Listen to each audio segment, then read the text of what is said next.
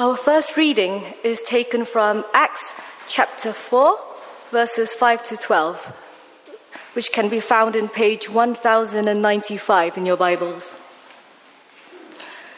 The next day, the rulers, the elders, and the teachers of the law met in Jerusalem. Annas, the high priest, was there, and so were Caiaphas, John, Alexander, and others of the high priest family. They had Peter and John brought before them and began to question them. By what power or what name do you do this? Then Peter, filled with the Holy Spirit, said to them, Rulers and elders of the people, if we are being called to account today for an act of kindness shown to a man who was lame and are being asked how he was healed, then know this you and all the people of Israel. It is the, by the name of Jesus Christ of Nazareth, whom you crucified, but whom God raised from the dead, that this man stands before you healed. Jesus is the stone you builders rejected, which has become the cornerstone. Salvation is found in no one else, for there is no other name under heaven given, given to mankind by which we must be saved. This is the word of the Lord.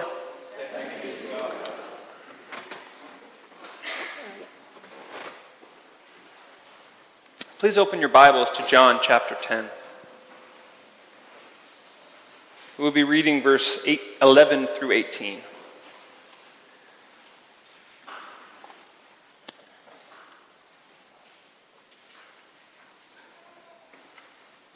Starting in verse 11. I am the good shepherd. The good shepherd lays down his life for the sheep. The hired hand is not the shepherd who owns the sheep. So, when he sees the wolf coming, he abandons the sheep and runs away. Then the wolf attacks the flock and scatters it. The man runs away because he is a hired hand and cares nothing for the sheep. I am the good shepherd. I know my sheep, and my sheep know me. Just as the Father knows me and I know the Father, I lay down my life for the sheep. I have other sheep that are not of this sheep pen. I must bring them also. And they too will listen to my voice. And there shall be one flock and one shepherd. The reason my Father loves me is that I lay down my life, only to take it up again. No one takes it from me, but I lay it down of my own accord. I have authority to lay it down and authority to take it up again. This command I received from my Father. This too is the word of the Lord. Thanks be to God. Please pray with me. Lord, we give you this time in worship. May the words of your scripture come alive. May they pierce our heart and our soul and our mind. Father, may you instill a fire in us that leads to change, that leads to repentance, that leads to growth. Lord, we love you. We give you this time. Amen. Uh, this morning, um, we will be talking about these two passages the passage from Acts and also the passage that we just read from John chapter 10. They also tie in to Psalm 23, which many of you are familiar with and where our call to worship was taken from. And I've titled this sermon, The Rejected Shepherd. Because as we know from the story of Easter and Good Friday, that our shepherd, the good shepherd, Jesus Christ, was in fact rejected. And, and, and initially, it first got me thinking about what makes rejection just so difficult. We all know what it's like for someone to reject an idea, an action, a thought, a deed, and that's okay. It's sort of a normal thing of life. You know, little things come and go, and in the right context, it's even understandable. But outright rejection, those ones that really pierce our heart and our soul, can really stick with us. They can last for years and years and, and create pain and hurt that lasts for a lifetime. You know, and, and, and, many of us in this room know what it's like and can remember the first time we really felt rejection. I confess um, I am a, a fairly normal guy, and my first rejection I remember came from a girl. You know, some of us had had this happen more times than others, and to those who have never been rejected, you are lucky. I was not. In the United States, we have middle school, which is sixth, seventh, and eighth grade, and before you go on to high school, at about age 13 or 14, you have this awful thing called a middle school or a junior high school graduation dance. And they make 13 year olds dress up and actually ask a date to this dance for forced socializing. And for someone like me, who was a bit of a late bloomer, I didn't really have any friends that were girls, nor had I really ever talked to girls. Um, I was in the art classes, I liked drawing comic books. I would still play with toys and G.I. Joes with my friends and Ninja Turtles.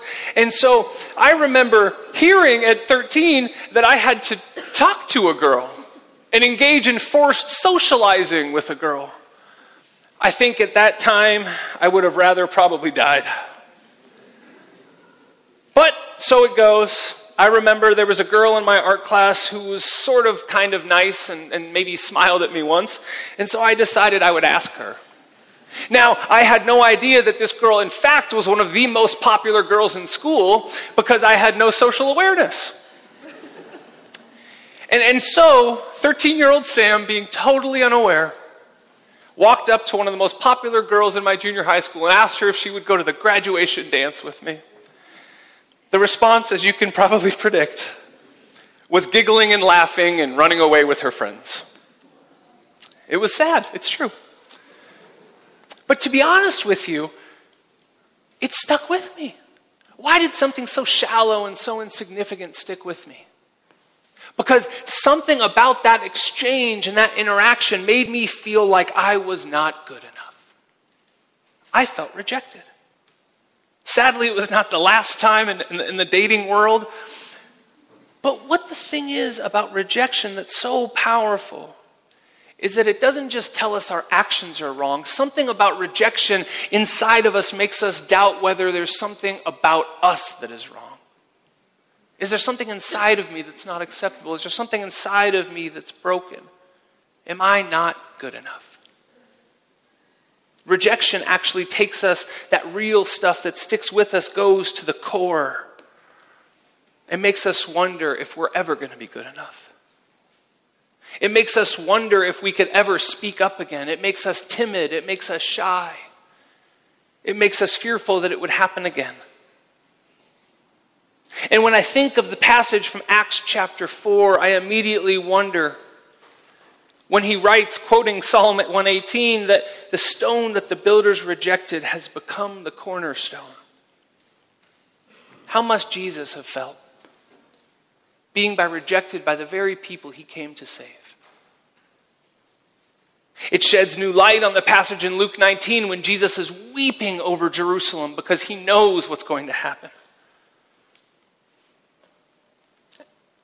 You know, in, in, in masonry terms, if if any of you have forgotten or are not familiar, the cornerstone is the stone that is set by which all other stones are measured. The whole building is, is leveled and built off of this stone. And we know that Jesus becomes of great importance, but at that time, imagine how he felt. At that time, imagine what was in his heart. I almost can't bear it. And the reason I love these passages so much is it gets us to a very human side of our Lord. That He knows the pain we feel in rejection, He knows what we go through. Jesus was worthy, He was strong, He was capable. But for some reason, the people, the builders, rejected Him. It says in Acts that, that Caiaphas was there that Caiaphas was there before the apostles. If you remember, he was the one who had a vision and, missed his chance. God even spoke to him and he misunderstood. And in John 10, our passage talks about Jesus talking to his disciples. And just before the passage we read, he talks about that he is actually the gate to this pen. He is the only way in and out, and those who come in by another way are thieves and robbers. This is the passage where Jesus says, I have come that they might have life, in verse 10, and have it abundantly. But they don't understand, and so he continues and he gives us one more analogy. He gives us one more metaphor, and he says, Listen, The hired hand, imagine this, says to disciples, imagine this. The hired hand doesn't get it. The hired hand would not stay with the sheep if a wolf came because they're not his sheep. He's going to protect himself. He's saying, That is not me. I am the good shepherd. I am the owner of these sheep. I love these sheep. In verse 14, he says he is not a hired hand. And that tells us not only that Jesus is interested in us, but that he knows his sheep. He knows you. Psalm 139 says that he knows everything about us, all of our days, the hairs on our head. I mean, just think about that for a second. And I know we know this in our heads, but just meditate on that for a second that the same God who does all these wonderful things we think about knows you intimately, knows you dearly. And then in verse 15 to 16, he says, Not only do I know my sheep, but as a hired hand would run away, I lay my life down for my sheep. I put myself in front of the wolves for my sheep. And he says, Not only my sheep, but there are more sheep. He says there are more sheep, because remember, he's talking in John 10 to, to a Jewish audience. He's saying there are more sheep. And I need to go through this thing. I need to go through this harsh, terrible rejection that those other sheep would also know. That they would become sheep of his pasture. And so Jesus says he voluntarily lays his life down for all of his sheep, the Jews and the Gentiles, that he would lay his life down and take it up again. And this is what we saw at Easter four weeks ago. This is what we were reminded of when he said words like these that he would die for you, that he would be raised from the dead, and that he would sit at the right hand of the Father. So then, consider in this world who has the ultimate authority. What has happened with our Lord and Savior as he sits at the right hand of God? That He has the power to bring you salvation. And as I was talking about with the children, not just the people in this room, but John 3:16 says the whole world. So then what does this mean for you and for me? How does this affect my life? Well, to start out, I would, I would first say that we need to know that in fact Jesus was who he said he was. He is the way, the truth, and the life, as he said in John 14. And if you have not proclaimed him as your Lord and Savior, this morning may be a great time to start. You have nothing to fear. He is a good shepherd who will lay his life down for you, who will care for you, who will protect you, who knows you. And if you have questions about that, and if you've never made a decision for Jesus Christ, I don't say this often, but please come and talk to me after the service. Talk to a friend, talk to an elder. Eh, talk to someone about it. I, I know there are people in this room who have not made a decision for Jesus Christ. And if you have questions, please talk to someone. But for those of us who have believed, for those of us who are in the fold, for those of us who say, Yes, I believe Jesus is who he said he was, worldly rejection will come. Worldly rejection will come for us. But know that it is from a lesser authority than our Savior.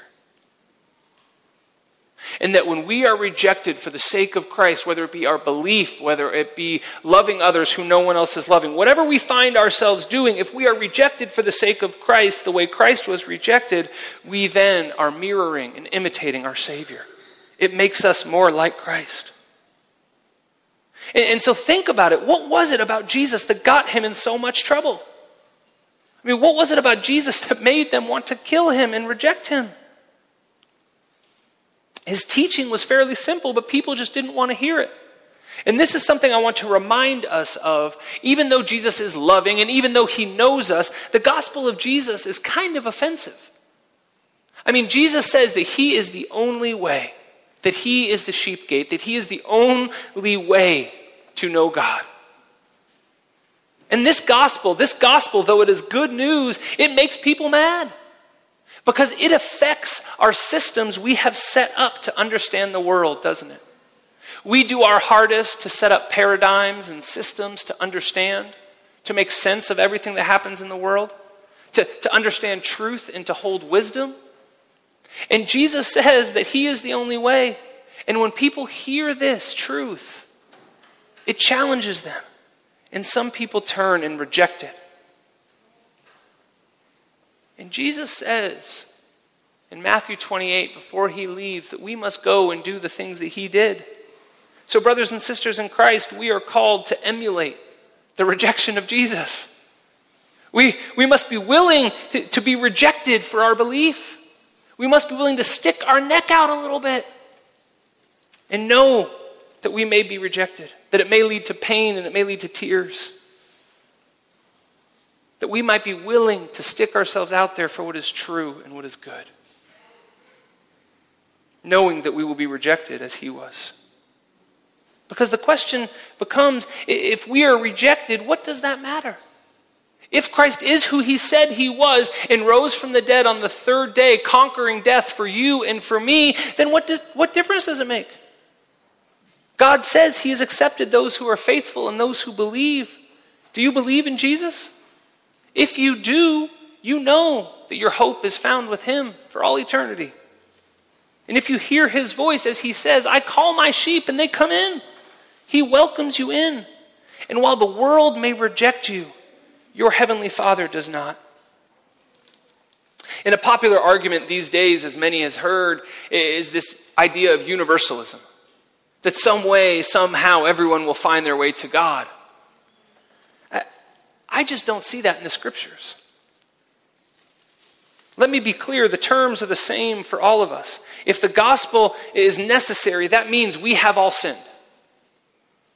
Right? I say this all the time to young men and women as we talk. If you think you can go, you know, five minutes without Jesus, surely with hard work you can go 10. And, and surely then, if we can go 10 minutes, we can go an hour. And if I can go an hour through hard work and discipline, I could even make it a day. And before we know it, we've begun to convince ourselves that we, in fact, are in control and that we, in fact, have control over our lives. But the nature of sin is for all of us. It is a disease that affects all of us and it must be cured. And Christ is the only one with the power to cure it. We are all sick and we are in need of the physician, Jesus Christ, which is another analogy he gives us to encourage us. Not only is he a good shepherd who cares for us, but as we are sick and needing a doctor, he says, I am here for you and I have the cure. See, people don't like thinking about Jesus as the only way or that God might reject anyone because they say it creates division. It creates those who have Jesus and those who don't. No, it doesn't. A true understanding of the gospel is knowing we all need Jesus every single day for everything we've ever done. There's no us and them, there's only the sick. And that is the person you pass on the street. That is the person sitting next to you in the train. That is your neighbor who doesn't even know you go to church. That is your coworker who has no idea that your Lord and Savior is Jesus Christ. And those who choose not to believe, those who choose to reject it, will find this offensive. Similar to those who rejected Jesus. But hear this. If you come to Jesus with a humble heart, if you come to Jesus seeking repentance for all you have done, God does not reject you. The world may reject you. The world may think you're weird. The world may think you're odd. The world may not accept you, but God does not reject you.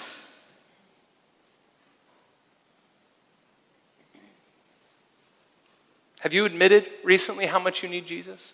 You may be a Christian your whole life. When was the last time you just simply said, Jesus, I need more of you today? I'm not going to worry about reading my Bible. I'm not going to worry about doing everything right. I just want to feel welcome, to feel loved. And once we get to that point, and once we realize we need Jesus every minute of every day, then we have the bravery to stick our neck out there. As 13 year old Sam did, who had never even really talked to a girl. Be brave, because rejection may come. You may share your faith with someone and they may laugh at you. I remember talking with someone in this church who recently left who was an astrophysicist. And she said when people found out she was a Christian, people would sort of just look at her with a look of pity. They'd tilt their head sideways and just sort of, oh, poor thing. But it didn't stop her. It didn't stop her from proclaiming her Lord and Savior at work and letting people know she was a Christian and telling them why. We must be one in Christ. And to be one in Christ, we must all be sharing it with the world. This is the hardest part, I think, about being a Christian in the modern world, is sharing our faith. We must be living the truth of Jesus Christ in our lives. You know, a couple of organizations in the U.S. have studied this, and the reason I said, I hope I didn't offend anyone when I said that your parents don't do this. In the U.S., at least, over 50% of regular, regular church going people who profess themselves as Christians have never shared their faith. Have never gone to someone and said, This is who my Lord and Savior is, and this is why I believe in him. And what's amazing about this to me is that this is something that Jesus says is a non negotiable. It's, it's not, he doesn't say it's a good idea. He doesn't say, hey, if you have the time, go and try this. In the book of Matthew, I believe it's chapter 10, maybe 13, right around there, he sends out the disciples and he says, I am sending you out like sheep among wolves, and they will reject you. It will not go well for you, but I am here for you. You know, another study, what's really interesting is recently people always talk about young people and how young people are leaving the church. Well, the young people who are staying in the church, they say that over 60% of people 30 and under in the United States are sharing their faith more than ever before, meaning that over the majority of Christians are regularly sharing their faith. Regularly. Now, I don't know exactly what they mean by regularly, but it says that over half, 60% of Christians are sharing their faith. And they're celebrating this, which is great, but why is it only 60%? Why is 60% a win?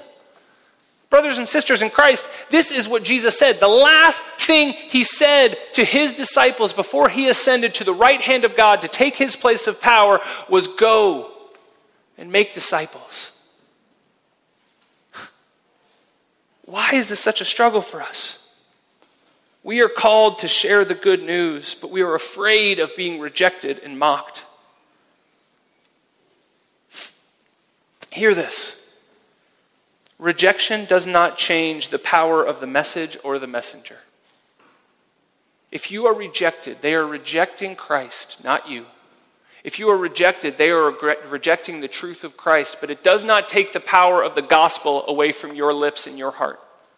Any rejection you may experience as a Christian unifies you with Christ and emboldens you all the more because you know what can they take from me?